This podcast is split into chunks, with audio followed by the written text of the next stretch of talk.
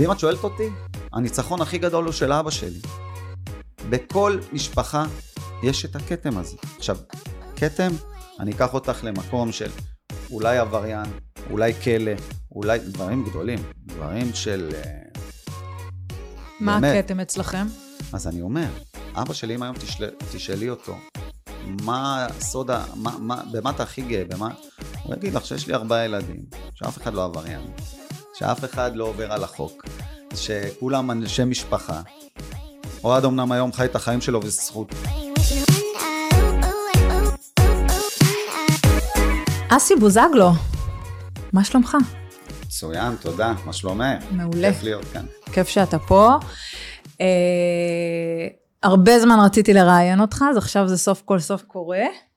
בוא נתחיל, אני חושבת כאילו אולי מהדבר שהכי מעניין אותי. מה אתה עושה היום? איפה אתה? וואו. זה מתקבץ ל... אולי בשלוש שנים האחרונות שאני עושה המון המון דברים, בעיקר בתחום העסקי. עשיתי המון המון דברים, גם הספקתי לצאת מחלקם. את יודעת, גולדה כולם יודעים שהייתי וכבר אני לא חלק. אני חושב שצריך לדעת גם מתי לצאת מדברים. והבוזגלוס ואינסטגרם, ונכנסתי שותף במסעדה בירושלים ובר בראשון, והיום אני שותף באולם אירועים בפתח תקווה סנטרל, ותוך כדי תנועה אתה מתחיל לראות מה יותר מתאים, מה פחות מתאים, יש קצת טעויות בדרך שאתה מתקן תוך כדי, ואני חושב שהיום אני במקום מאוד מאוד טוב. מה למדת מבחינת העסקים לאורך הדרך? קודם כל למדתי שלא כל הנוצאת זהב, אבל באמת באמת הדבר הכי טוב שלמדתי על עצמי, שיש לי מין תובנה לדעת מתי לשחרר משהו שהוא פחות טוב, ולדעת גם מתי להגיד זה פחות מתאים לי, ואני חושב שזה מה שגורם לי להיות במקום שאני נמצא היום. יש לפעמים אנשים שנותנים לאגו לנהל אותם, ואז הם לוקחים את הפרויקט כפרויקט חייהם, ווואו, וכאילו אז יכולים להתרסק. אם אני אקח אותך סתם דוגמה לעולם הנדלן, יש אנשים שמואהבים, אני לא ידעתי שזה קיים, אבל מאוהבים בקירות. כאילו, אתה רוצה עכשיו למכור משהו, תשחרר? לא. רוצה יותר בכסף, אתה הולך להפסיד עסקה מאוד מאוד טובה. ולמדתי גם את התחום הזה קצת, ואני אומר בונה, אנשים מאוהבים בקירות, גם בסחירויות. טוב, יש נגיד אתה רוצה עשרת אלפים שקל על דירה, תתפשר, יש מישהו שמוכן לתת לך תשע וחצי, מה קרה? וזה קשור המון לחוש עסקי, אני חושב, ואני הבטחתי לעצמי שהרגש לא ישחק תפקיד פה. אני עושה דברים עם המון תשוקה, אבל משתדל לשים את הרגש בעסקה פרופר בצד, ולנסות ליהנות מהדרך. כשאתה אומר שאתה נכנסת למסעדה וגולדה וזה, וזה, אתה שותף שמשקיע כסף, או שאתה בעצם נותן את השם שלך? איך זה עובד? לא, ב... לא, לא. שותף שמשקיע כסף. שותף מלא ש... כן. אז בעצם לעזוב דבר כזה, נגיד נכנסת למסעדה וזה לא צלח, זה גם משהו שכלכלית פה, זה לא רק עניין של אגו. אז מה שבאתי להגיד, גם וגם, יש לי משני הרבדים, גם שותף, שותף שמשקיע, וגם אחד שנותן את השם ואחראי על השיווק והפרסום של המקום. ברור שזה יותר מורכב לצאת ממקום שאתה משקיע כסף ויש לך מניות בחברה, אבל אתה צריך לדעת לעשות את זה, אתה צריך לדעת לנווט. היום אנחנו בעולם מאוד מאוד מגוון, שאם אתה לא יודע לשחק עם ה... את המשחק, מה שנקרא, אז אתה בבעיה. אז אתה היום איש עסקים? ככה אתה מגדיר? זאת ההגדרה שלך? כן, נראה לי ככה. אני איש עסקים, אני עושה טלוויזיה, יש את הבוזגלוס שמונה, יש אינסטגרם שהוא עסק מאוד מאוד... אתה עובד באינסטגרם? אני ועדי, זוג שעובד באינסטגרם, וברוך השם מתפרנסים בכבוד, ועושים את הדברים על הצד הטוב ביותר. ברוך השם, אוהבים את מה שאנחנו עושים. יש לכם סוכנות או שאתם מטפלים בעצמכם? איך, איך זה עובד כשזה בזוג? אתם... היינו עד לפני חצי שנה אה, בסוכנות עם אורית שרף, אה, והיום אנחנו מנוהלים לבד, כמובן שיש מישהו שמקבל פניות והכל, אבל לבד אני חושב ש... שאנחנו עושים את העבודה הרבה יותר טוב. למה? תסביר את ההבדל. כי זה שוב, אני חושב שזה קשור לחוש העסקי. כלומר, אני לא לוקח כל דבר, אני מאוד מסנן. אה, ברור שזה פחות סקסי, כאילו, לעמוד ולדבר על עצמך בכסף, וזה עקב אכילס. נכון. אני לא אוהב את זה. אבל אני צריך לנסות להגיע למתווה שאני חושב שהוא הכי טוב בשבילי, ועדיין לא הגעתי. כי היה קורה המון המון סיטואציות שבסוף אני, אני מקבל את רוב, את רוב הפניות, ואז אני מעביר את זה לסוכן. ופתאום קורה שגם אני מעביר לו את הפניות, וגם מעביר לו אחוזים, וזה כל היום כאילו כן. מנטרה שחוזרת. ואז אני אומר, רגע, שנייה, אז יש גם עמלה מאוד, מאוד גבוהה, וגם אני מקבל את רוב הפניות, בואו ננסה משהו אחר. ואני חושב שהיום אה, מאוד מאוד אה, טוב לי בצורה הזאת, למרות שאני לא אגיד לך שזה מושלם, כי זה לא מאה אחוז. כן, בסוף לנהל מסע ומתן של כסף על עצמך, זה פחות סקסי. יש בזה משהו מוזר. אז, אז בדברים גדולים שמגיעים אליי, אני נראה לי מערב צד שלישי. כאילו, זה הכי נכון. מה, אתה אומר, אתם לא עושים כל דבר, ואני מניחה שאתם כל היום מקבלים פניות. מה לדוגמה סירבתם? כאילו, מה, איך, איך אתם יודעים? אני מסרב כל הזמן. זה המון המון דברים. למה? תביני שזה... כי אתה רוצה לשמור על איזשהו סטטוס ומיתוג מסוים. אתה לא יכול לבוא לקחת כל דבר. וגם יש את ה... איך שאנשים רואים אותך בחוץ. אתה לא יכול לפרסם משהו שהוא... ההפך הגמור ממך, או שאתה לא מתחבר אליו, או שאתה לא מנסה אותו. ואני ועדי כזוג עובדים ביחד, אז יש המון דברים שעדי לוקחת, כי עדי היום, יש לה קהל מעריצים מאוד רחב ומאוד גדול, ועדי עבדה במחר שנים בביטוח, כן. אז לפעמים יותר קל לעדי לעשות דברים שאני לא עושה, ולפעמים הפוך. לפעמים אנשים רוצים יותר את המיתוג ואת השם, אז... אנחנו יודעים לחלק את זה. זאת אומרת, זה לא תמיד הם מקבלים אתכם בדאבל. הפנייה היא לשניכם, אבל בסוף אתם מחלקים את זה ביניכם כמו עסק. מי מטפל בקמפיין הזה? מי מטפל בשטאפ הזה? אני חושב שזה קשור בחברה, כי אם החברה פתאום יכולה לקחת אותנו כזוג, אז הם הרוויחו. כן. מה יותר טוב מזוג שעושה קמפיין, או בכלל דרך מסוימת, לרוב שנה פלוס. אני חושב שזה זה הדבר... הכי טוב שיכול להיות לזוג, ואם יש דברים אינסטגרמים, שזה כמו שמפואים וכל ה... אז כאילו עדי לרוב מטפלת בזה. כמה זה קשה לשלב עבודה וזוגיות? אני חושב שאני במקום מאוד מאוד מאוד, טפו טפו טפו, מאוד טוב ומאוד נכון, וכאילו זה, זה מרגיש לנו כזה טבעי, ברמות. אני ועדי יודעים לעשות את הבלנס, וגם מדברים על הכל, שתביני שכאילו, חבר טוב, עדי זה חבר טוב. אנשים לא, לא, לא יודע כמה הם מכירים את הזוגיות ביני לבין עדי, זה ברמה של, את הסודות הכי גדולים, יש בינינו הבנה עיוורת וסודות, ודברים שהם שלנו, וזה כיף. תמיד זה היה ככה? בנינו את זה. זה לא תמיד היה ככה. אני חושב שבתחילת הקשר שלנו עברנו קרייסיס. כאילו, היו לנו שנים מאוד מאוד קשות, מאוד מאוד תובעניות, לחצים, וילדים שמגדלים ילדים, והפן הכלכלי לא היה משהו. והיינו בסיר לחץ, אבל זה שלא ויתרנו על הזוגיות הזאת, אני חושב שהיום שמה אותנו איפה שאנחנו. איך החלטתם באמת לא לוותר? זה מעניין, כי היום זה נורא נורא קל להרים ידיים. זה בדיוק העניין, שקודם כל הייתה אהבה מאוד מאוד גדולה תמיד. ושאתה, שיש אהבה יותר קל לעשות את זה, אבל היינו ב...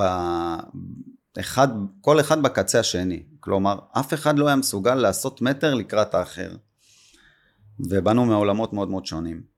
כלומר, אתה היית אז בכדורגל? אני הייתי בכדורגל, שחקן בליגת העל, וחושב שבערך שכל העולם מגיע לו, והיא באה ממקום ש...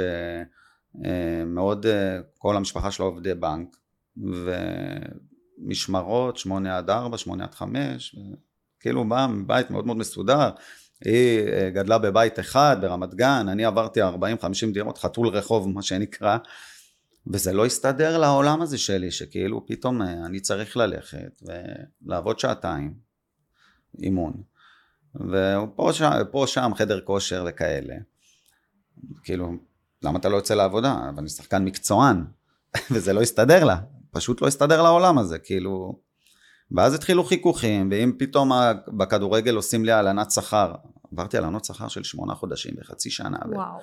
ובלי משכורת, ולך תתקח הלוואות בחוץ, ואתה מתחיל באיזה לופ לא, לא טוב, מצד שני אתה לא יכול לשלב עוד עבודה, כי אתה מקצוען, אתה, אתה חייב את כל כולך לבוא יום למחרת בבוקר, ולתת את הביצועים הכי טובים על המגרש, והיא לא הבינה את זה, ואני חושב שביום שנפל לה הסימון, שם החיים שלנו השתנו. שנפל לה הסימון? כן.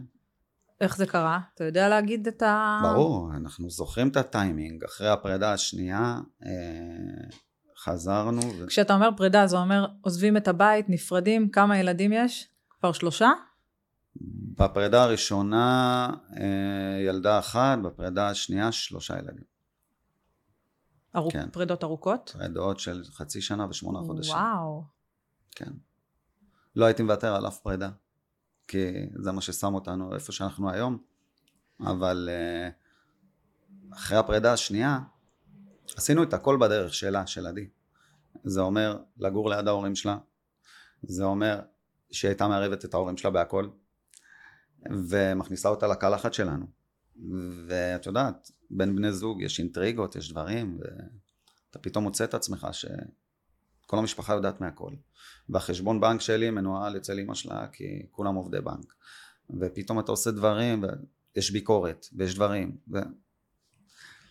ובפרידה השנייה, שהחלטנו באמת לחזור ולקחת את זה, כי כבר היינו במקום קצת יותר בוגר, היא באה אליי ואמרה לי, אסי, בוא, בוא נעשה את הדברים לפי ראות עיניך, אני נותן לך את המושכות בהכל, בוא רק נעשה את הדברים, נכון. אני זוכר, אמרתי לה, טוב, אז דבר ראשון, אנחנו יוצאים מרמת גן, לא גרים ליד ההורים שלך, אנחנו גרים איזה שלוש מאות מטר מההורים שלה, מעבירים את החשבונות בנק, מעבירים לחשבון משותף, היינו בחשבונות נפרדים, שתביני. למה?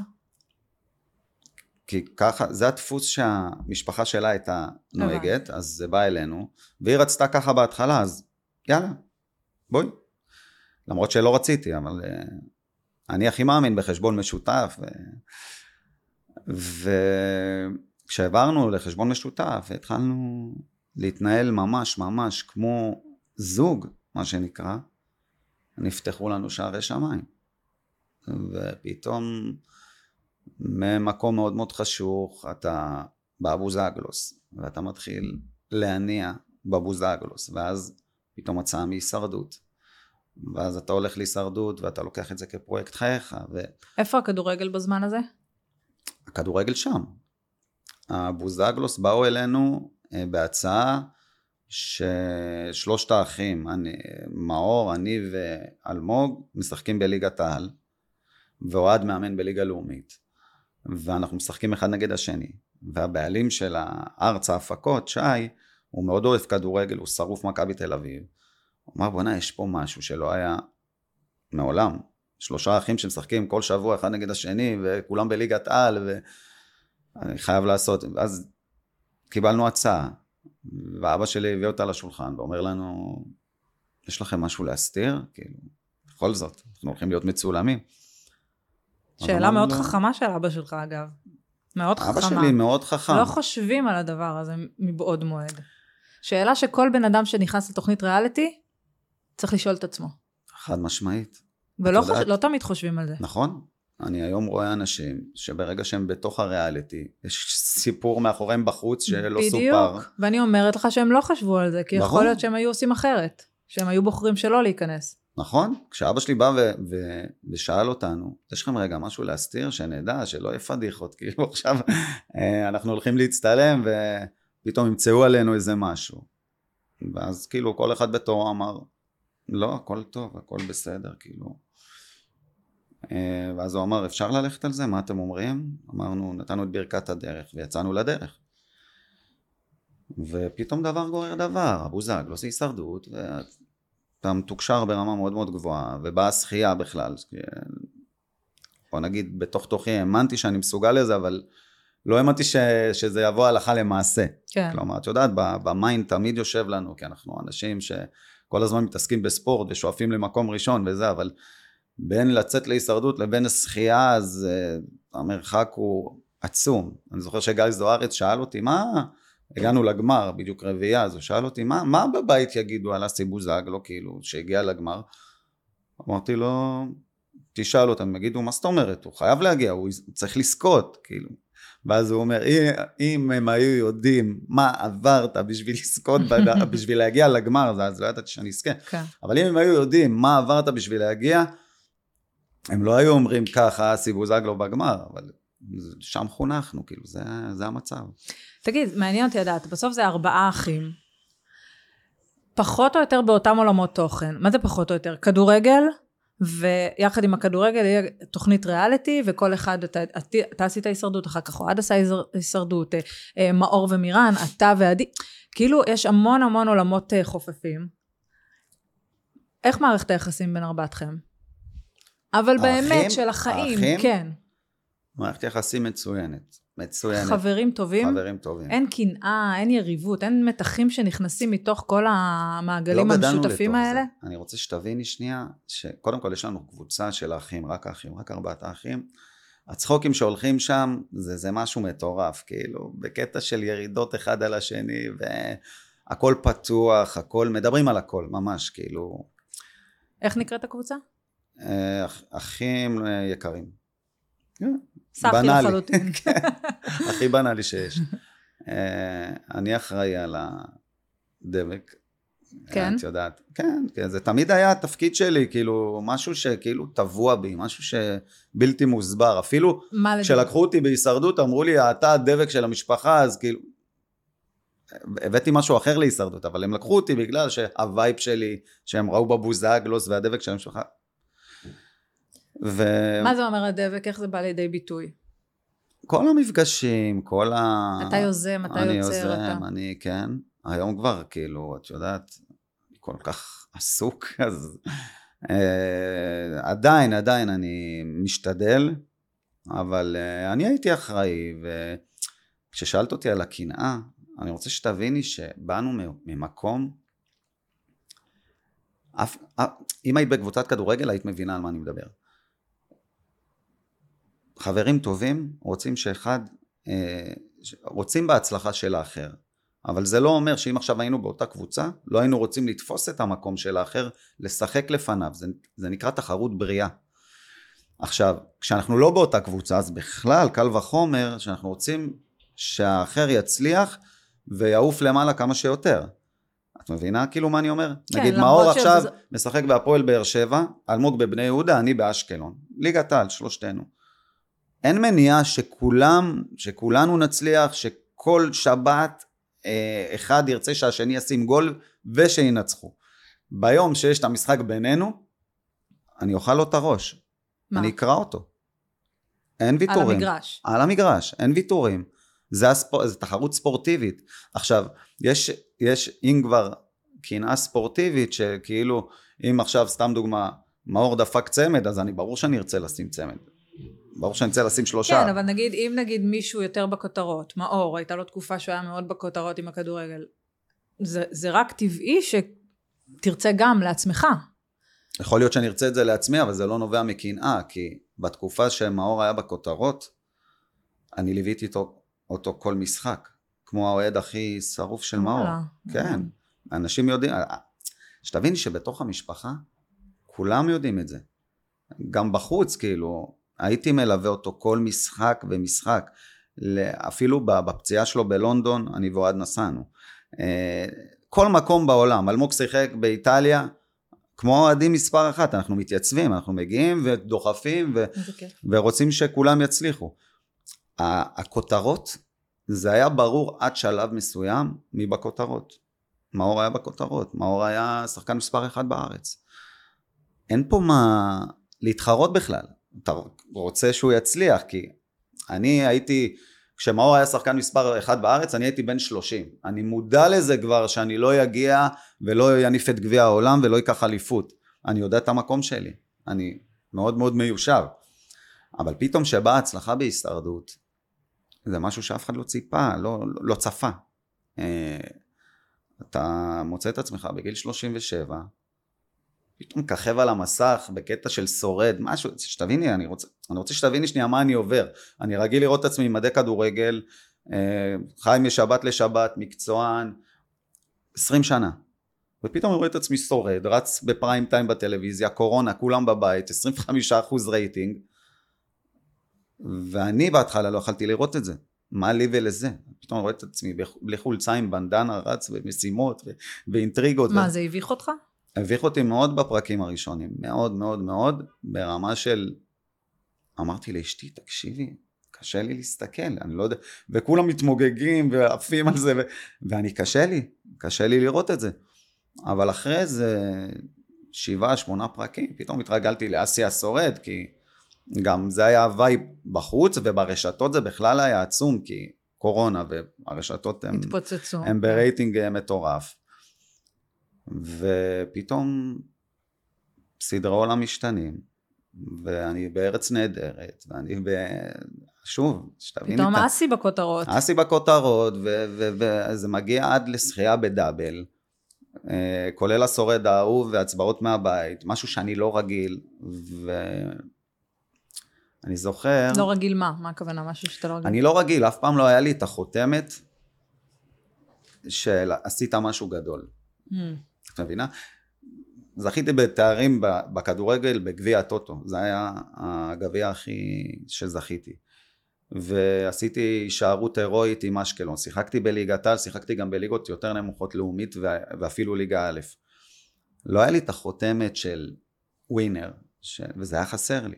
אני זוכר, כשהייתי בהישרדות, ונשארנו ארבעה, זה היה מצחיק, השבוע דיברתי על זה עם אדי, אמרתי לה, תקשיבי, זה הזיה, פתאום זה בא לי, מה...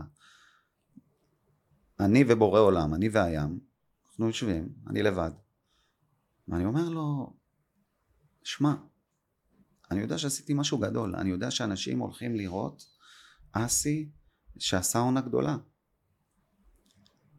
אבל תן לי את החותמת הזאת, תן לי את החותמת של השחייה, כי אני יודע מה זה מקום שני, אל, אל, אל, אל תשים אותי שם, אני יודע מה זה, אני יודע מה זה להיות המקום השני הזה. אתה מדבר מול מאור? בכלל, המקום בחיים. השני, לא שחיתי, ב... עזבי רגע את מאור, מאור, מאור זה עובדה מוגמרת, שאני הייתי אח של, עד תקופה מסוימת, זה עובדה מוגמרת, זה, אין, אין, אין לאן לברוח פה. בגלל זה זה מצחיק אותי, כאילו שלפעמים אנשים אומרים לי, היית אח של ועכשיו אתה... שזכיתי, אמרו לי, אתה מספר אחד. לא התעסקתי בזה. לא התעסקתי בלהיות מספר אחד. רציתי בשבילי את החותמת שאני, שיהיה לי שחייה, שיהיה לי טייטל, שיבואו ויסתכלו בוויקיפדיה על הזוכים של הישרדות, עשר עונות, שאסי יהיה שם. נטו חותמת. אני זוכר שאמרתי לבורא עולם, תן לי את החותמת, אז זה מה שחסר לי. בא לי להרגיש איך זה להיות מנצח. ואני זוכר שכשאמרתי לו את זה, זכרתי שהקולות לא לטובתי. ביי, כי אני יודעת, אני אסטרטג, אני עשיתי את העונה, אני יודע פחות או יותר מי הולך להצביע למי. וזהו, ונזכרתי בזה השבוע, ובאתי לידי ואמרתי לה, תקשיבי, אני נזכרתי שביקשתי ממנו, אז מי אמר כשאתה מבקש דברים, ואתה בא מהרגש, זה לא יקרה. ופתאום נזכרתי בזה עליי, זה היה הזוי. וכשזכית, מה הרגשת? כאילו זה מצחיק, כי גם דיברנו על זה לפני שהתחלנו את ההקלטה, שזה נראה כאילו זה היה אתמול, אבל זה לא היה אתמול, זה כבר היה כמה? ארבע שנים מאז שסיימת? ארבע שנים מאז שיצאתי להישרדות, שלוש שנים וחודש מהזכייה. זה עדיין מלווה אותך? זה עדיין ממלא אותך? מלווה אותי בכל יום. תשמעי, אנשים, הצבעתי, כל יום אני מקבל לפחות עשרים, נגיד בסלפים, שכאילו, כי מדברים איתי, כאילו אני השורד, השורד האחרון, וזה ברור שזה מלווה אותי, כי זה הזוי, אני, אני תמיד מצטלם, ואז נגיד, אם זה ליד אדי, או ליד אבא שלי, או ליד ההורים שלי, מבינה, הישרדות, מדברים איתי הישרדות, ארבע שנים מדברים איתי הישרדות. זה כיף לך? בטח שזה כיף, זה כיף כי, את מבינה, זה הטייטל, אתה זוכה. זה מה שרצית. זה מה שרציתי, זה הטייטל, אם הייתי עושה את זה בדרך, שרוכב על איזה גב של מישהו בעונה, יכול מאוד להיות שלא הייתי מרגיש ככה, אבל אני זוכר שהייתי אחראי על אחת עשרה שתים עשרה הדחות, זה הדבר הכי קשה בעולם, להדיח אה, מישהו מתוכנית ושהוא יצביע לך, כאילו, נכון. צריך להודות על האמת, ו, וזה כיף שגם היום, אחרי ארבע שנים, מתייחסים אליי כ, כשורד האחרון, זה ממלא את הלב, אה, זה מחמיא, אבל וואו, עשיתי כל כך הרבה דברים מאז. זהו, זה מה שאני רוצה להגיד, ש... תקן אותי אם אני טועה, אבל זה מרגיש שכאילו אסי של אחרי הזכייה בהישרדות, זה לא אסי של היום. התרחקת קצת מאור הזרקורים, מכל ההמולה, כי אתה עדיין כן בתעשייה, ואתה עדיין כן עובד, אבל התרחקת מכל ההמולה הזאת של אור הזרקורים, וכאילו ניתבת את עצמך למקום אחר. את יודעת, זה... לפעמים זה, זה... הנפש מרגישה שזה הדבר הנכון לעשות. אתה אוטומט מתרחק. אתה אוטומט לא מדבר. אם את שואלת אותי, הכי הרבה רואים את זה על עדי. נכון. כי אני חושב שעברנו תהליך ביחד. לפעמים אנשים, אה, היה להם סוג של איזה כעס, של כאילו לא התבטאנו נכון בתקשורת, או היה את, ה, את הסיטואציה של עדי עם איראן בגבות, שלא, אם את שואלת אותי, זה נטו התנהלות לא נכונה של עדי ושל מיראן. אין פה משהו אחר. הם מאחורי זה היום אגב? הם מאחורי זה לגמרי. ארוחות משפחתיות, הכל רגיל, כל מה שאנחנו קוראים בתקשורת, זה לא בא לידי ביטוי בתוך הבית שלכם, בחגים. הכל בארוחות... רגיל, הם ממש בטוב, הם אף פעם לא היו חברות, את יודעת, כאילו, מודים על האמת, הם לא היו בסטי, כאילו, אבל הם ממש בטוב, דברות אחת עם השנייה והכל. אבל... זה נטו התנהלות לא נכונה של שתיהן באותה סיטואציה. כלומר, אם עכשיו היית שמה, סתם דוגמה, אותי ואת מאור, אותי ואת אוהד, אותי ואת אלמוג, ב- ב- בשנייה היינו פותרים את זה, וזה היה, מבחינתי, זה היה סערה בכוס מים הכי גדולה שראיתי, ויצאה מפרופורציות, ואז כשזה יוצא מפרופורציות, לך תספר שאין לך אחות. זה נטו התנהלות, והיום, אני חושב שאת לא יכולה למצוא את הדבר הזה אצל עדי, כאילו, היא כל כך יודעת, מה עקב אכילס שלה אז, היא כל כך הסיקה מסקנות, ובכלל גם אני כזוג, הסקנו מסקנות, אני חושב שאם לא היינו מתנהלים בצורה שהתנהלנו כלפי חוץ, כמו אז עם השערוריה שהייתה, ב, ב, היינו בקרוז, ואז הייתה מישהי עם, ה, עם התינוקת שלה שעושה עצמות עליה, עשו מזה סערה, ואני לא אשכח את זה כאילו, זה נטו התנהלות לא נכונה שלנו, אבל uh, עשו מזה משהו שלא היה קרוב למציאות. הוציאו דברים... איך מתמודדים עם כאלה דברים, שמתפרסמים כאלה דברים? את רואה מה אנחנו עושים? אנחנו פשוט uh, למדנו להתנהל מאוד מאוד uh, בצורה שמתאימה לנו. היום כשאני עושה ראיון, או היום שאני הולך עושה שער, ההתנהלות שלי היא שונה לגמרי ממה שהיה. גם אל תשכחי, תפרט. אל תשכחי שפעם זה היה שער, זה ארבעה שערים, זה לא שער. אז היום אתה בא, אתה משתדל לקחת את הדברים באמת הנכונים, הטובים לך. ומה, אתה אומר, אתה שוקל מילים, אתה חושב פעמיים. אני לא שוקל מילים, דווקא הפוך. היום אני, אני לא מעניין אותי מה אומרים עליי, ברמה הזאת. לא מעניין אותי, כי האנשים תמיד יגידו. את מבינה? זה אז... כאילו זורק אותי לסיפור עם דניאל עמית, לפני שבוע. כן. מה, למה בחרתם להגיב לדבר הזה? בחרתי להגיב כי אני לא מבין מאיפה זה בא בכלל. אני היום בתעשייה, ואני רואה סרטונים, ואני רואה אנשים עובדים, והכל. וכשאני רואה גם סרטונים, שאפילו לא עוברים מסך, אני אף פעם לא מגיב שם. אני גם לא יעלה את זה לסטורי, ואני לא אבקר מישהו ש... שלא עשה משהו, או שלא נראה לי, לא, לא, לא לרוחי. ופתאום... אתה רואה שהיא מעלה את זה לסטורי, ואז יש פולו-אפים, ועוד אחד, ועוד אחד, ועוד אחד. העלו איזה שמונה אנשים. אז בי שאחרי שהגבתי, הם ישר הורידו, רק היא נשארה. אז אמרתי, בוא נתה, אסי, אתה חייב להגיב, כאילו. עכשיו, התגובה היא נטו ממקום של איפה שאני נמצא היום. אני באתי מהמקום הכי מחול, אני פשוט לא מצליח להבין מה גורם לקולגה שלך בתעשייה ל- ל- ל- לבקר אותך. גם אם לא תתקדמי, תדלגי, הכל טוב, מה הבעיה? זה מה שאני עושה, ואני חושב שאם כל אחד יפעל בצורה הזאת, אז השנאה ברשתות תרד, ותהיה הרבה פחות ממה ש... איך, אני, אני היום רואה את מה שקורה בחוץ, איך אנחנו רוצים לשפר את זה, אם זה לא מתחיל, קודם כל ברשתות, כי אנשים ניזונים מהרשתות. הרשתות דבר... הפכו להיות מקום מאוד אלים. מקום מאוד אלים, ובמיוחד קולגות, כאילו, זה נכנס בזה, והוא נכנס בהוא, ובכלל ראיתי תגובה של דניאל גרינברג, שאיזה מגניב זה להגיד, כאילו בצחוק, קצת הומור עצמי, ולהגיב על מישהו אחר, אה, כאילו לרדת עליו, אבל להגיד, נו קצת הומור עצמי. די, חלס, אין הומור עצמי. זה עבודה, זה פרנסה, אז למה שיהיה הומור עצמי? תדלגו. בן אדם בעשה, קבל תשלום על זה, עושה בשיתוף, העלה את זה. למה שאני לא אפרגן לו? חשבת לפנות לדניאל ישירות, או שלא היה לך ספק שאתה מגיב את זה בפומבי? אני חושב שברגע שהעלתה את זה לרשתות, הכי נכון בעולם היה להעלות את זה לרשתות. דיברתם אחרי זה? היא לא דיברה. היא התנצלה.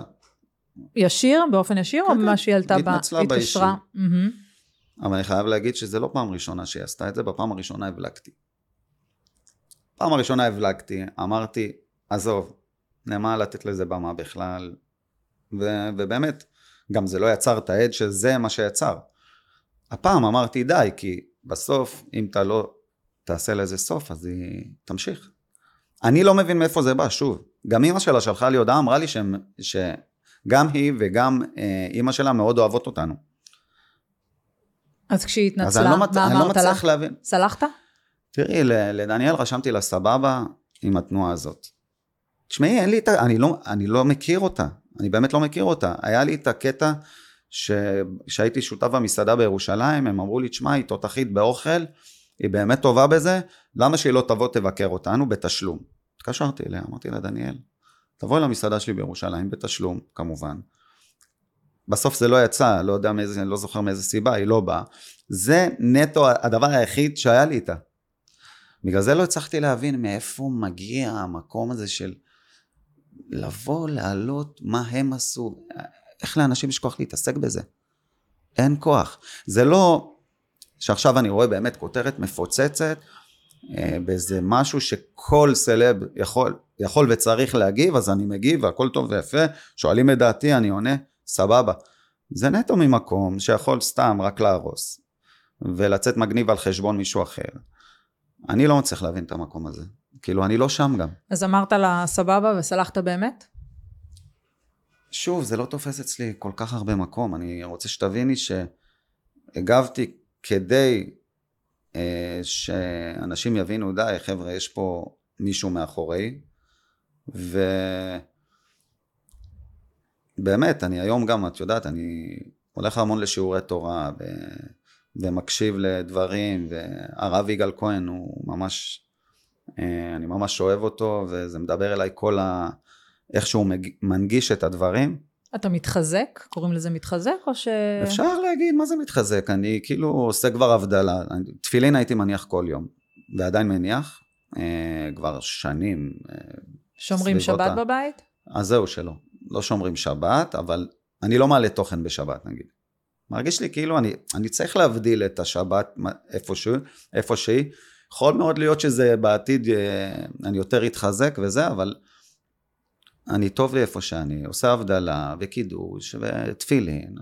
ועדי איתך, יד תורה, ב... עין בעין את התהליך הזה? מאוד. תראי, אני... קשה לי לראות זוגות שכאילו אחת זה הקצה השני של השני, ונגיד בן אדם, או שהוא שומר שבת, או שהוא אה, מתחזק, אה, ו... ואשתו לא, היא בצד השני לגמרי, כאילו... מבחינתי זה, אמנם חיה ותן לחיות, אבל זה זוגיות בסוף.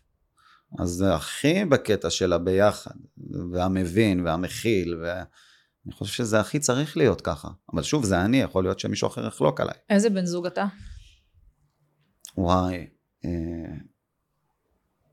יש כמה טייטלים, כאילו, אני מאוד מפונק. אני מאוד מפונק, ואני uh, מאוד מפרגן, ואני מאוד מכיל. Uh, מאוד קשה. קשה? נראה לי, כאילו, אני לא יודע, אני בגלל, אולי בגלל הפינוק שלי אני קשה. מה, מאיזה בחינה? מה זה קשה? קשה זה אולי אחד שמאוד הולך בדרך שלו. תראי, אני שוב אולי מחמיר עם עצמי. הקושי הוא, הוא סובייקטיבי, הוא, כאילו יכול להיות שתשאלי את עדי, היא תגיד, הוא קשה, אבל אני אוהבת את זה שהוא הולך בדרך שלו. ו... אני אוהב קבלות. כשאתה הולך ועושה מהלך, אני אוהב להראות קבלות. אני אוהב להגיד, הנה, עשיתי, זה בא, זה פה. אני לא מחרטט. וכיף לי, כיף לי, אני לא אשקר, שברגע שעדי באה ונתנה לי את המושכות, ואמרה לי, אסי, הולכים בדרך שלך, קח את הספינה הזאת, תנווט אותה.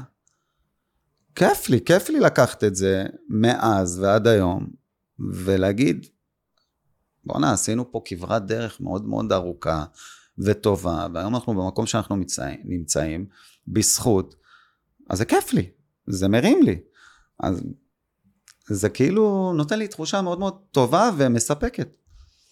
ואיזה אבא אתה? יו, אני האבא הכי חבר, הכי שטוטניק בעולם, והמחנך הכי גדול שיש. כן? כן. אתה מעורב? אני מחנך, אני כאילו...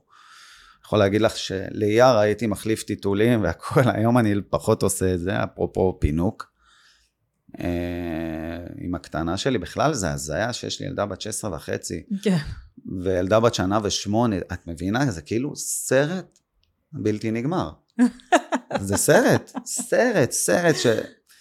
ס... אני, אני כאילו מדבר איתך ואני בסרט, ואני, את תופסת אותי ב... ב... אולי טיפה, טיפה, עברתי משבר בגיל ארבעים, משבר שכאילו עדי, אין לוויה כזאת שהיא ידעה להכיל אותו. ו... משבר גיל הארבעים הגדול? כן, מה? אני לא ידעתי שיש אותו. מה זה לא ידעת שיש אותו? לא ידעתי שיש אותו, ידעתי יש טייטל משבר גיל ארבעים, נו. עכשיו, קיבלתי אותו ב-שלושים ותשע וקצת, ולא הייתי מודע אליו. מה זה אומר? מה הרגשת? איך אתה וואו, יודע כאילו להגיד וואו, מה? וואו, וואו, וואו, תקשיבי, זה מטורף. זה דאונים, דאונים מאוד מאוד גדולים.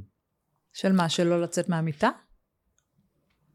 מצב רוח, מצב רוח, כאילו, מה, מה, מה, מה האישו בחיים האלה? מה, מה, כאילו, לשם כך התכנסנו, מה קורה פה? מי שנתנה לי את הבוקס בבטן זה הילדה האחרונה, כי... תמיד היה לי ויז'ן בראש, שטוב, אני כדורגלן, אני רוצה להקים משפחה, רוצה להיות חבר של הילדים שלי, ולהביא ילדים מאוד מאוד צעיר וזה, ואז תראי אותי איתי, עם יער היום, אין, אין חברות כזאת, וזה היה הויז'ן שלי תמיד, ו... ופתאום באה לי הילדה הזאת, וכל המחשבות... שהיא הייתה מתוכננת, נכון? מתוכננת, כן, כן, אני תמיד רציתי ארבעה ילדים, רוצה גם חמישה ילדים, אבל סגרנו את הבסטה. אני כזה, אני לא יכול להגיד לילד לא. זה כאילו עכשיו תגידי לי, לא עשרה. לא צריך להגיד לא, גם לא צריך להגיד כן. צריך פשוט לחיות. יפה. בלי יפה. לעשות אז, עוד. אז, אז שחררתי, אפשר לחיות, ומה שעדי תגיד אמן. הכל טוב. אפשר עוד אחד. אפשר, אבל כאילו אני, ב, ב, כש, כשרן נולדה, אז אני אומר לעצמי, שנייה, אני בן ארבעים, הייתי שלושים ותשע, אני, מה, אני סבא שלה, כאילו, מה, מה הולך פה? ו, והיא נתנה לי בוקס בבטן, בלי לדעת. הילדה הזאת, זה החולשה הכי גדולה שלי, האהבה הכי גדולה שלי בעולם, כאילו, אני שרוף, אבל פתאום המחשבות משתלטות עליך. וכמה זמן יהיה לי, וכמה, ואיך אני אראה אותה, ו... סיוט. וואו, אימאלה, אתה עושה לי צמרמורת, כאילו התחלת לחשוב כאילו קדימה, חתונה, גיוס, כאלה, ואיפה אתה תהיה? סיוט, מה אתה הולכת רחוק? יער, בגיל שנה קדימה ממנה, אני התחלתי לצאת עם עדי. גיל שבע עשרה וחצי. אז כאילו, מה, אני עוד מעט סבא? המחשבה, לוקחת אותך כאילו, מה, אתה אוטוטו תהיה סבא? אני סבא? זה, זה אמיתי, עכשיו אני מדבר איתך, זה אמיתי, את רואה אותי, זה אמיתי, אני סבא? זה לא הגיוני בשום צורה.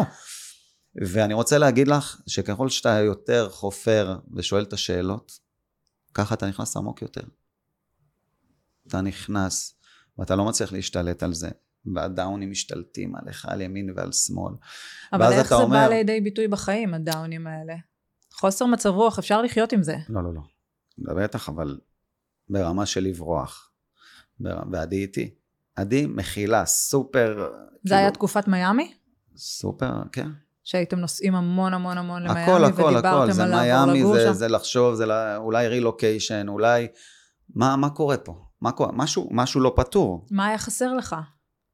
Uh, היום אני יכול להגיד לך שאני כבר במקום יותר טוב, עדיין יש את האישו, אבל אני במקום הרבה יותר טוב, כי אתה צריך לחשוב כל הזמן רק חיובי, וכל פעם שיש לי איזו מחשבה לא טובה, אני עושה, חושב חיובי, כאילו, שתביני, תגידי חרדות, תגידי על הילדים, תקשיבי, אני, יש לי ילדים היום, שאתה כל דבר uh, רוצה להבין אם זה נכון להם, זה כבר יש לי אחת עשרה ותשע, יר שש עשרה וחצי, מה, מה האישו? מה את רוצה לעשות שתהי גדולה? יר. עכשיו, אם הילד בא, אומר לך, לא יודע. עכשיו, אני מקבל את זה שאתה לא יודע. הכל טוב. אני גדלתי במקום שאני כל הזמן יודע. נכון. גדלתי בכדורגל. עכשיו, אתה אבא, אבל אתה עדיין מרגיש ילד, אבל אתה כבר בן ארבעים. אז תביני, כל הקונפליקטים האלה, שמצד אחד אתה ככה, ומצד אחד אתה ככה. והמחשבות הלא טובות שמשתלטות על הטובות, זה הדבר הכי גרוע בעולם. ואז אתה לומד לשלוט בזה, ונשימות, והייתי מתקשר לידי, כאילו היא הייתה שואלת אותי איפה אני, מאמי אני בים. אני בא, אני בא, אני בא. בא אליי לים. שעתיים, אני והגלים. לא זזים. נושם עמוק. פתאום קונה כל מיני צעצועים. שאולי ישפרו לי את ההרגשה. גאדג'טים וכאלה? אתה הולך ל, ל, למקום חומרני. אולי הפורש הזאת תעשה לך יותר טוב. Mm. אז אתה מוציא פורש. ועובר דירה. לא דירה, בית, כן? והיום אני מבין שכאילו, בסדר, זה יותר נוח, יותר כיף, יותר סבבה, כאילו. אבל זה, זה לא האישו. זה לא האישו, זה לא סתם אומרים שזה פייק, זה חומר. פח, הפורש והבית, כאילו, הבית הרבה יותר מפנק, אבל זה אבל לא... אבל זה לא מה שממלא. זה, זה, זה לא מה שממלא, זה לא מה שפותר לך את הדברים. בגלל זה אני אומר, גם עכשיו, אני עדיין בתוך האישו הזה, אבל אני אבל מרגיש... מה האישו? ההתבגרות? ההתבגרות והאחריות על... העוד צערות לבנות שיוצאות לך, ואתה... אתה מרגיש... הגוף הוא לא דבר, אותו דבר, לא יעזור. אז שתביני, את מדברת עם מישהו, שכל החיים שלו, רץ אחרי כדור, ספורטאי, והישרדות, ומשימות, וחסינויות, ו... ופתאום אתה, אני אומר לעדי, תקשיבי, מה, אני מרגיש שהזדקנתי ביום אחד, הכל, ביום אחד, כאילו הכל בא עליי ביום, מה זה, זה הגיוני, מה שקורה פה? זה לא אמיתי. זה לא אמיתי, זה לא אמיתי, וריין, ויש לי ילדה בת שבע עשרה וילדה בת שנה ושמונה. ו... ואז המחשבות, המחשבות משתלטות. היום אני יכול להגיד לך, ש... זה, אני מנתב את זה לטוב, כאילו. בונה יר עם אחותה, הדבר הכי יפה שאני רואה, מתקתקת אותה ברמות שכאילו... עם הקטנה. עם הקטנה, מה זה ג'דאית. ו... עכשיו, בוויז'ן אז אמרתי לעדי, ש... שהיינו שני ילדים שמגדלים ילדה את יר, ועדי לא, הייתה עבודה ולא ידעה מה לעשות עם יר, אמרתי לה, אנחנו עוד נצחק על התקופה הזאת, והיום אני אומר לה, את רואה איך אנחנו צוחקים על התקופה הזאת, תראי את יר איך מתקתקת את טריין, כאילו, אבל, ה... בקיצור, מה שאני בא להגיד לך, אם אני שם את זה בכותרת, mm-hmm. חשבתי שאף פעם אני לא אמות. אני אמות? לא, אין דבר כזה, כאילו, אני... זה מה שחשבתי. ופתאום שאתה מתחיל להבין את האישו, ואתה אומר, בוא נה, גם, אני מצטער שאני אומר לך את זה כאן, ואני פותח הכל, המחשבות שלוקחות אותך, ואתה אומר, בוא נה, היום, אנשים, שבעים, שבעים וחמש, כאילו, מה? מה הולך פה? הולכים? מה הולך? אז כאילו, מה האישו פה? מה? ו, ואני רוצה להגיד לך שמאותו רגע שיגאל כהן עשה לי קצת סדר. זה היה המקום שהתחברת לדת? זה היה המקום, זה מקום, עוד, עוד פעם, גם הדת, היא, הוא בא מהמקום הפסיכולוג, וכאילו מקום של, תמיד אמרו לי, לך לפסיכיאטר, לך לפסיכיאטר, ואני ידעתי שאני יכול לפתור את זה עם עצמי, אבל מסתבר שכל פעם שהייתי מקשיב ליגאל, היית נרגע? היה, היה חוזר לעצמו, כאילו, הייתי מרגיש טוב, הייתי נרגע, מרגיש טוב, וכשהבאתי אותו לבית שלי, אז בי ש... כאילו, החיוך שלו עושה לי טוב. הרמה שלה, איך שהוא מדבר ביני לבינך, ועוד שיעור, ועוד שיעור, ועוד... זה עושה לי, וואו. והדברים האלה היום, נתנים לי להיות הרבה יותר טוב במקום שנמצא היום. ואני רוצה להגיד לך שזה ממשיך, זה, זה עוד עבודה, עוד עבודה. עוד עבודה, עוד עבודה. לטפל בעצמך. כן, אתה חייב לטפל בעצמך. וחוץ מיגאל, אתה, חוץ מהרב, אתה מטפל בעצמך בעוד דרכים? לא. כי למה?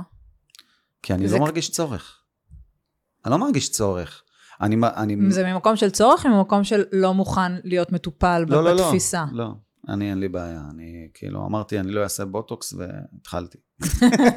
כן, זה לא, אגו בחיים לא ניהל אותי, אני לא בן אדם של אגו בכלל, כאילו, ואני אני גם נראה לי שכלפי חוץ, אנשים לפעמים חושבים שכן יש לי אגו.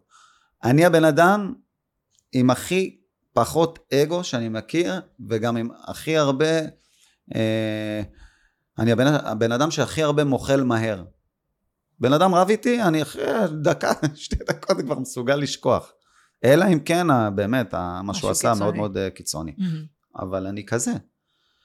ואני לא, לא שאני, זה לא על אגו ללכת לפסיכיאטר, אני מרגיש שהמקום שאני נמצא היום, זה המקום שאני צריך להיות בו.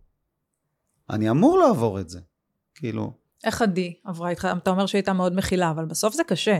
ארבעה ילדים, מתוכם תינוקת, ובעל שיש לו עליות וירידות, זה משהו שגם אם את סופר וומן, ואת מכילה ואת אוהבת את בעלך עד כלות, עדיין זה בסוף פוגש אותך באיזה מקום, מדברת כאישה, כאישה נשואה עם ילדים, בסוף זה כן יכול לפגוש במקום של הנטל עלייך, ויאללה תתאפס על עצמך, אוקיי, הבנו את העניין. רואים את זה בבוזגלוס שמונה. הולכים לראות את זה, את האישו הזה שעברנו, כאילו אנשים, זה מצחיק, אנשים כל פעם שואלים אותי, כבר אנחנו יודעים הכל עליכם. מה, מה חדש בבוזגלו שמונה? מה הולך להיות? אז לא, אתם לא יודעים עוד כלום. יש עולם שלם שאתם לא יודעים, וזה מה שאתם הולכים לראות בבוזגלו שמונה על כל אחד ואחד מהדמויות, וכל הזמן אנחנו, יש חדש ומייצרים. מה זאת אומרת? החיים, אנחנו מייצרים. מה לעשות? אז מה נראה? דברים משתנים. מהבחינה שלך ושלה עם הדבר הזה? אז רואים את ה... את ה-ups and downs, ו- ואת האכלה, ואת ה... מה היא עוברת, ומה אני עובר, ו... אני יכול להגיד לך, יש מצב שהיא זוכרת לי את השנים שלקחתי על עצמי, את כל העניין של הניווט, ואני זוכר שבאתי, אמרתי לה אז, בואי, איפה את רוצה לגור? מה, מה, לא אצל ההורים שלך, סבבה, לא, לא כאילו ליד ההורים שלך, צריכים לפתוח דף חדש, זה. ואמרת לי, אז בוא ליד העבודה שלך, עכשיו, מה אני קשור לפתח תקווה? תראה, ליד העבודה שלך, אני עושה שעה וחצי כל יום, לאימון, את תפזרי את הילדים, וככה הסתדרנו. אז יכול להיות שבתקופה הזאת, היא לקחה על עצמה, כמו שאז לקחתי עליי, את מבינה? וזה העניין, זה העניין של... היא לא נתנה לי להרגיש גם שהיא לוקחת על עצמה, היא כל כך הייתה במקום של איתי, שמה הכל בצד, אני בים, אני בא, אני פה, היא כאילו, היא, היא לצידי, כמו לביאה, כל הזמן, אני זוכר שהייתי אומר לה, ממי, אני לא יודע איך את סובלת אותי אפילו. כאילו, תקופה שאני מרגיש פוץ, ואני לא מצליח להשתלט, אני לא מצליח, אני מנסה, אני לא מצליח. הילדים מרגישים? אני בטוח שכן. חוסר סבלנות, ולצד פתאום, אבא הכי מכיל, והכי שטוטניק, ומשחק, פתאום די, עזבו אותי רגע, די, נו, אתה לא רואה שאני עושה משהו, די, ועוד תביני שהעבודה, וכל המסביב, שזה המון המון המון דברים לשלב ביחד. שאתה ממשיך רגיל, נכון? ממשיך רגיל, זה כן. לא שפתאום כאילו הפסקת דברים, עצרת דברים. הבטחתי לעצמי, זה שוב, זה, זה משהו שאני לוקח על עצמי. עבודה, כל זמן שיש, וברוך השם, אתה לא עוצר. אתה לא עוצר, אתה לוקח, כמובן מה שנכון, לפי, ה, אה, לפי מה שאתה חושב שנכון, אבל אתה לא עוצר, זה קודש קודשים. כי זה מה שנותן לנו להיות איפה שאנחנו היום. אז כאילו, למה לעצור? מבחינה זוגית, מבחינה משפחתית, מבחינת הכל. החיים? זוגית, משפחתית, כלכלית, הכל. לא, זה כאילו מתחבר לי לזה שבאמת אמרת שחלק מהבעיות שהייתם בתחילת הדרך, והיו תקופות גם כלכליות קשות, שזה משהו שגם מכניס מתח, אז כל, אתה מסיר את זה מהשולחן, את הקושי הזה. קחי ארבע שנים לאחור, גם על זה דיברנו השבוע, אני ועדי. יש לי חבר מאוד מאוד טוב, זה שנכנסתי איתו שותף באולם אירועים, שאנחנו במקום של כל פעם כשאנחנו עושים משהו גדול, נגיד, אני מוציא רכב חדש, או בית, או עושה איזה עסקת נדלן, או זה, אנחנו שנינו במקום שמאזן אחד את השני, ש... אתה יודע שעכשיו מה שעשית, שנייה, זה לא, זה לא טריוויאלי, זה לא רגיל, כאילו, יש אנשים שלא מסיימים את החודש, אז הוא מכניס אותך לפרופורציה, אותו דבר אני אותו, עזוב שעכשיו החבר'ה, הוא בא עושה לי, עזוב שעכשיו החבר'ה שלך, נכון החבר'ה? אתה שמת את עצמך במקום מאוד מאוד שכולם שם, שכולם בעסקים ובנדלן וב...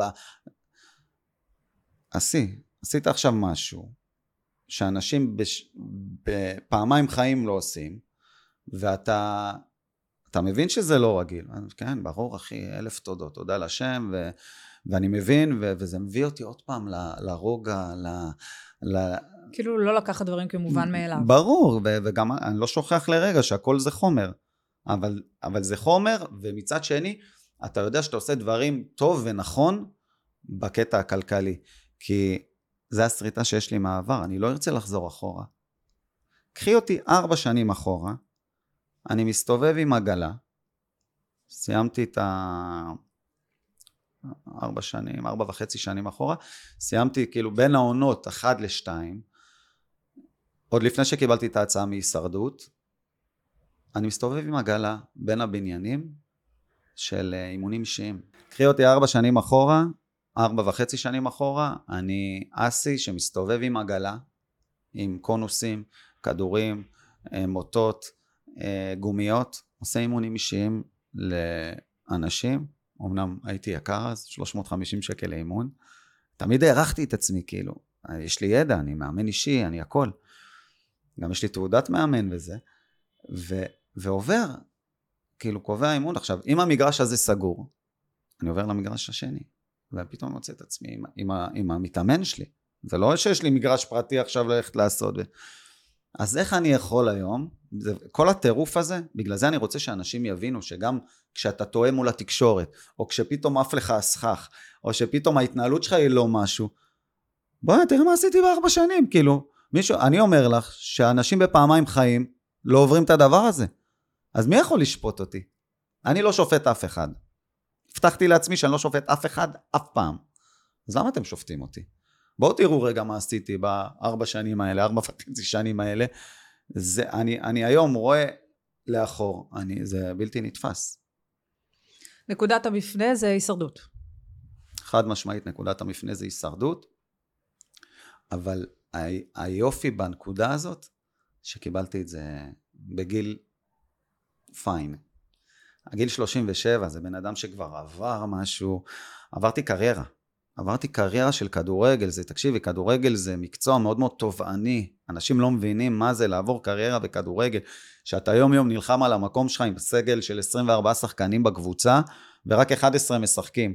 יש לך עוד שלושה עשר אנשים שרוצים לנשוך אותך בצוואר, שרוצים לתפוס את המקום שלך, וזה מלחמה יומיומית, חמש פעמים בשבוע אימונים, יום מנוחה ומשחק בשבת. זה ככה, במשך עשרים שנה, קחי אותי בילדות, כולל הילדות, זה כבר הופך את זה ל-שלושים שנה, שלושים וחמש שנה שאתה בלופ הזה. אתה בלופ של כל הזמן להוכיח. ו... אז כאילו, מקום מאוד מאוד טוב אני. אז עכשיו, כשאתה... בקריירה חדשה, והספקת לעשות כל כך הרבה. וגם אתה, ודווקא אתה, פה אתה מקבל את... עצמך ה... היום. כן, זהו, דווקא פה אתה מקבל את ההכרה. הרי מה קורה ב... לשחקני כדורגל? הם עושים קריירה, הם יוצאים מהקריירה, הם לא יודעים מה לעשות, למה לא שמרתי כסף, ואיך לא השקעתי, ומה אני אעשה עכשיו, ובמה אני אעבוד, ואיך אני זה, כי אם הם לא עושים עסקים עכשיו, אני לא מדבר איתך על השחקנים הממש גדולים, ש... שמרוויחים מיליונים, כמה כאלה כבר יש? היום תקחי את ערן זהבי, בעבר תקחי את מאור בוזגלו, כמה כאלה יש? אין הרבה. צריך לחשוב קדימה. חייב. ואז הם יוצאים לעולם ואומרים, וואו, מה עכשיו אני עושה? מה, כאילו... אז אתה המצאת את עצמך מחדש? אז אני, לא, אצלי זה היה הפוך. הקריירה, לא הגעתי לגבהים, לא הייתי כוכב, לא עשיתי מיליונים, למרות שהיה לי את כל הנתונים לעשות את זה, אבל זה לא קרה, זאת העובדה. ופתאום, בגיל שלושים ושבע, אחרי שאתה מסתובב עם הגלה ועושה אימונים אישיים, בא הבוזגלוס כזה, מתחיל עניין. היום הבוזגלוס שמונה זה סוג של מוסד. Okay. אנשים עפים על זה. מי, מי היה מתאר לעצמו שנגיע לשם? ובא הישרדות.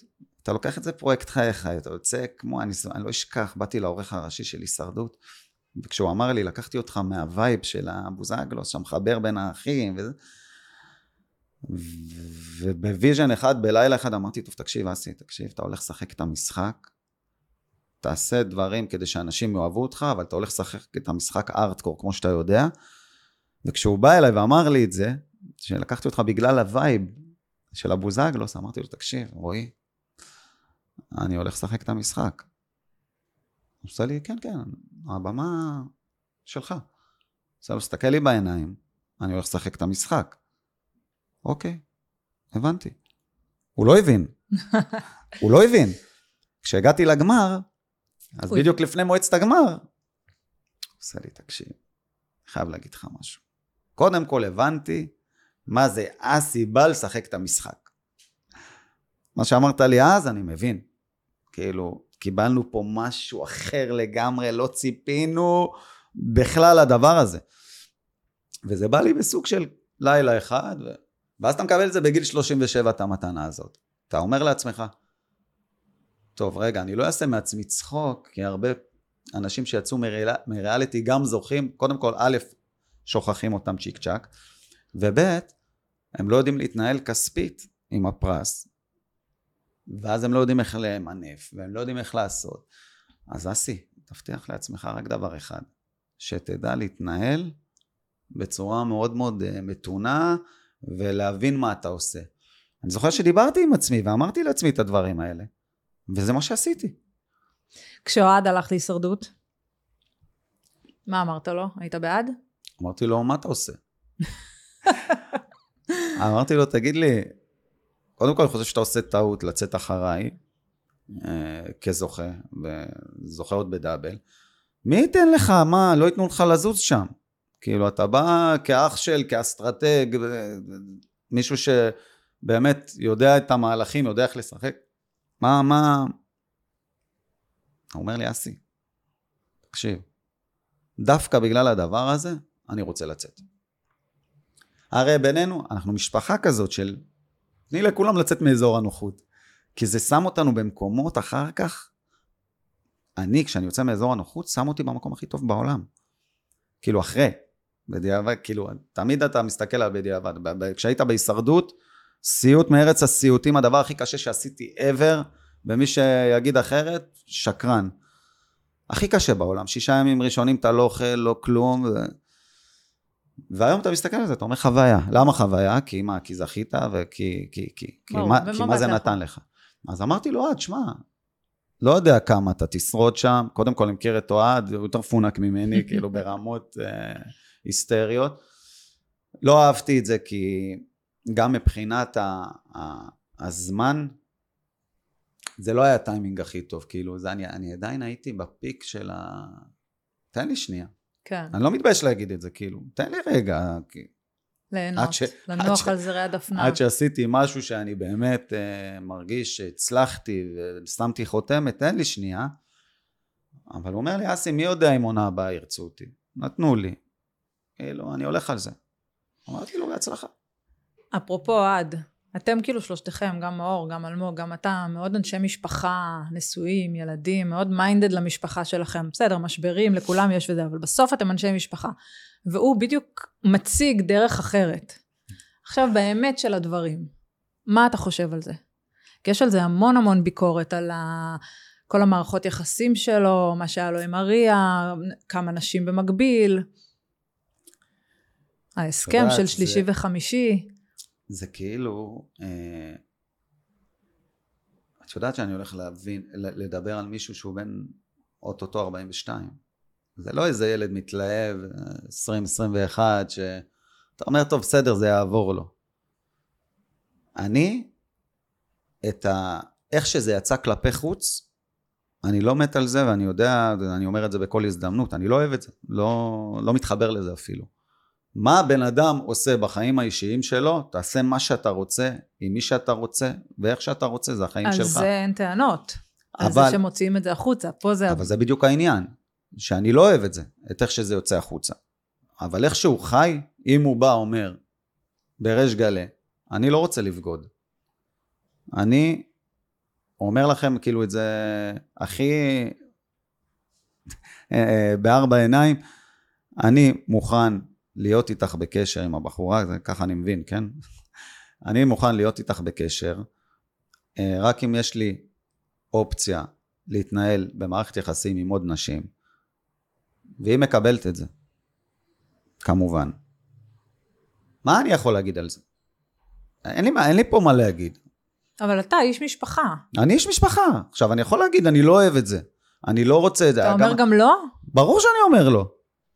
אני אומר לו, מה, מה הבת שלך תחשוב? הוא אומר לי, אני רוצה שהבת שלי תהיה עם מישהו שלא משקר לה אף פעם. כן, זה אני מעדיף על כל השקרנים שהולכים ובוגדים. שגם זה הוא אומר, הוא מכליל את כל הגברים כשקרנים ובוגדים. נכון. איפה זה פוגש אותך? לא פוגש אותי, כי אני לא כזה. נכון. אז זה לא פוגש אותי. ויש עוד הרבה כמוך. אני יכול להגיד לך. שהרבה פעמים, אני, מאור ואוהד, באים ואומרים לו, תגיד לי, מה, מה? עכשיו אתה בא, מוציא, ואומר, כולם בוגדים, ואז ששואלים אותך על אחים שלך, ואז אתה אומר, לא, כולם בוגדים, ככה אני מרגיע, אני חושב שכולם בוגדים, איפה זה שם אותנו? הוא אומר לי, אסי, זה לא קשור אליכם, זה קשור לזה של מה שאני חושב. אז אני אומר לו, כאילו, אבל אתה מבין? עזבי עכשיו, באמת אני אומר לך, גם עדי, וגם איראן, וגם נטליה, הן מאוד מאוד מבינות עניין, גם במערכת הזוגית, הן מבינות ויודעות מי אנחנו והכל, אבל כאילו בנושא של אוהד, הם כאילו כבר, איזי, זה אוהד, הוא יבוא, יגיד מה שהוא חושב, וזה מה שהוא חושב, הוא חושב שכולם בוגדים, והוא מעדיף שלא ישקרו, וגם אם תשאלי אותו אם האישה יכולה גם להיות במערכת יחסים פתוחה עם גברים, הוא יגיד לך לא, רק איתי, זה האג'נדה שלו, להגיד לך שאני מסכים עם זה? לא, מיליון פעם אמרתי בכל פלטפורמה אני לא מסכים עם זה, אני לא, אני לא מתחבר אפילו, ואני אומר לו גם, אבל הוא, זה מה שהוא מבין, זה מה שהוא רוצה, זה, ככה הוא רוצה לחיות את שארית חייו. עכשיו אם יש כאלה שמסכימות, מי אני?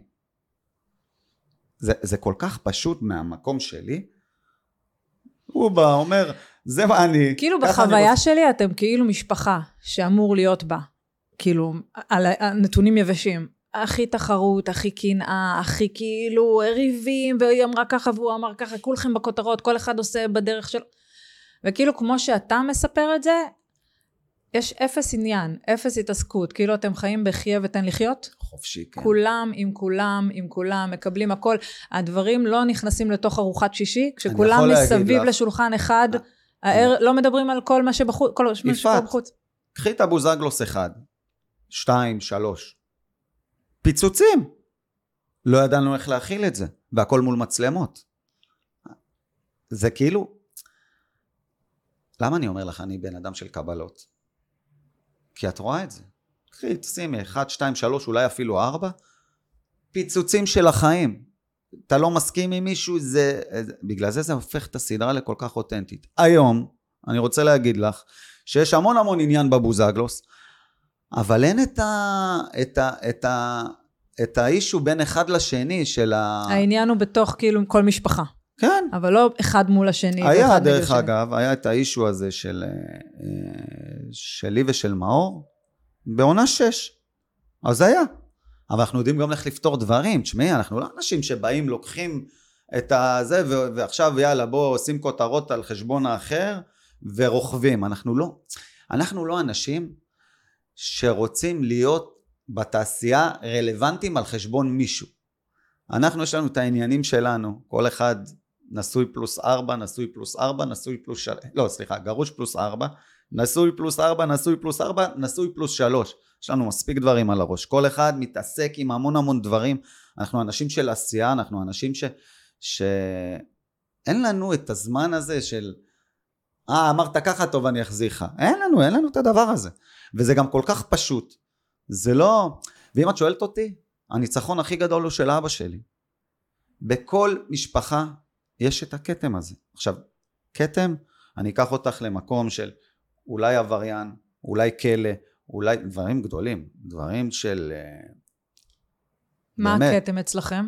אז אני אומר, אבא שלי אם היום תשאל, תשאלי אותו, מה סודה, מה, מה, במה אתה הכי גאה, במה... הוא יגיד לך שיש לי ארבעה ילדים, שאף אחד לא עבריין, שאף אחד לא עובר על החוק, שכולם אנשי משפחה, אוהד אמנם היום חי את החיים שלו וזכותו וככה הוא רואה, זה כמו שעכשיו תשאלי אנשים, שהם לא מאמינים בחתונה, עושים חתונה אזרחית, ומצידם שיברך אותם מישהו אחר, הכל טוב, אני לא שופט אותם, אני נותן לאנשים לחיות החיים בול כמו שהם רוצים, וכמו שהם, וכמו שהם אוהבים, ולא לא, לא שופט אותם לרגע אפילו, אז אוהד רוצה ככה לחיות החיים שלו, למה זה יצא בצורה הזאת לתקשורת? על זה יש לי ביקורת, ואני לא אוהב את זה, ואני אומר לו גם, אבל ככה הוא רוצה, הוא היום מתוקשר, הוא מעדיף לדבר על הדברים, איפה זה שם אותי? לא מעניין בכלל. אז אבא שלך גאה ומבסוט. אבא שלי ו... זה הניצחון שלו. שיש לו, הוא גם מחשיב אותו, את פני לקלש, תביני. ארבעה בנים, ארבע קלות, אה, לא סופרים נכדים, לא סופרים נכדים, וזה הגאווה שלו, שאין לו אנשים, אין לו, אין לו ילדים. זה, זה למה אז הוא שאל אותנו בהתחלה, אם יש לנו מה להסתיר. ואת רואה שיש לנו כבר עונה שמונה על המסך. אף אחד לא מסתיר כלום. אני בכלל, אני כששואלים אותי, מה, איך אתה יכול לדבר מול מצלמה? איך... אני אומר להם, בלי מצלמה יותר קשה לי לדבר. אני אתן לי את המצלמה, כי אני מרגיש בנוח, אני מרגיש שאין לי מה להסתיר. והכל שקוף. גם הטעויות שלנו, קחי אחורה, גם זה שקוף, זה טעויות של אנשים, שעברו איזה משהו, תוך כדי. וגם למדתם מהטעויות האלה. למדנו מלא. היום אני חושב שאנחנו אחרי... למידה, ואנחנו גם כל יום לומדים. אני כל יום לומד. כל יום אני לומד עוד משהו. אתה לא תאמין, אבל כבר מלא מלא מלא זמן. וואלה, כיף לי. עוד שנייה הורגים אותנו פה. היה סופר מעניין. אני ממש... וואלה, אני רוצה להיות במקום אבא שלך בעוד עשרים שנה, גם אני רוצה להגיד את זה על שלושת הילדים שלי. נראה לי שזה בסוף זה השורה התחתונה של החיים האלה. אני מאחל לך את זה.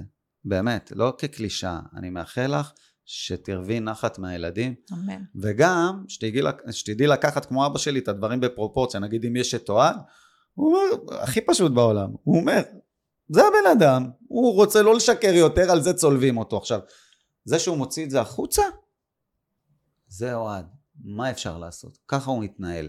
לך תחנך עכשיו, ילד בן ארבעים ושתיים. אז נסכם בשאלת הקלישאת הקלישאות, מה אתה מאחל לעצמך? קודם כל בריאות, הגוף והנפש. טוב שלא אמרת ילד חמישי. לא, קודם כל בריאות, באמת. ואני אאחל משהו לכל המדינה הזאת, שכאילו אהבת חינם, תורידו שנאה, אנחנו צריכים את זה, כל מה שקורה בחוץ, אני חושב שזה מתחיל משכל אחד ייקח על עצמו משהו. ואני לקחתי על עצמי את העניין הזה של לא להיכנס לאינטריגות מיותרות, לנסות לפרגן אהבת חינם, אם כל אחד, אפילו בתעשייה ייקח את זה עליו, המסביב, כי יש לו מאות אלפי עוקבים, המסביב יהיה הרבה יותר טוב, כי זה השלכה ישירה, אנחנו היום מודלים, אז כמודל בוא תעשה טוב, תפזר אהבת חינם, ואני בטוח שזה התחלה של משהו. אמן לכל מה שאמרת. אסי, תודה רבה. תודה לך.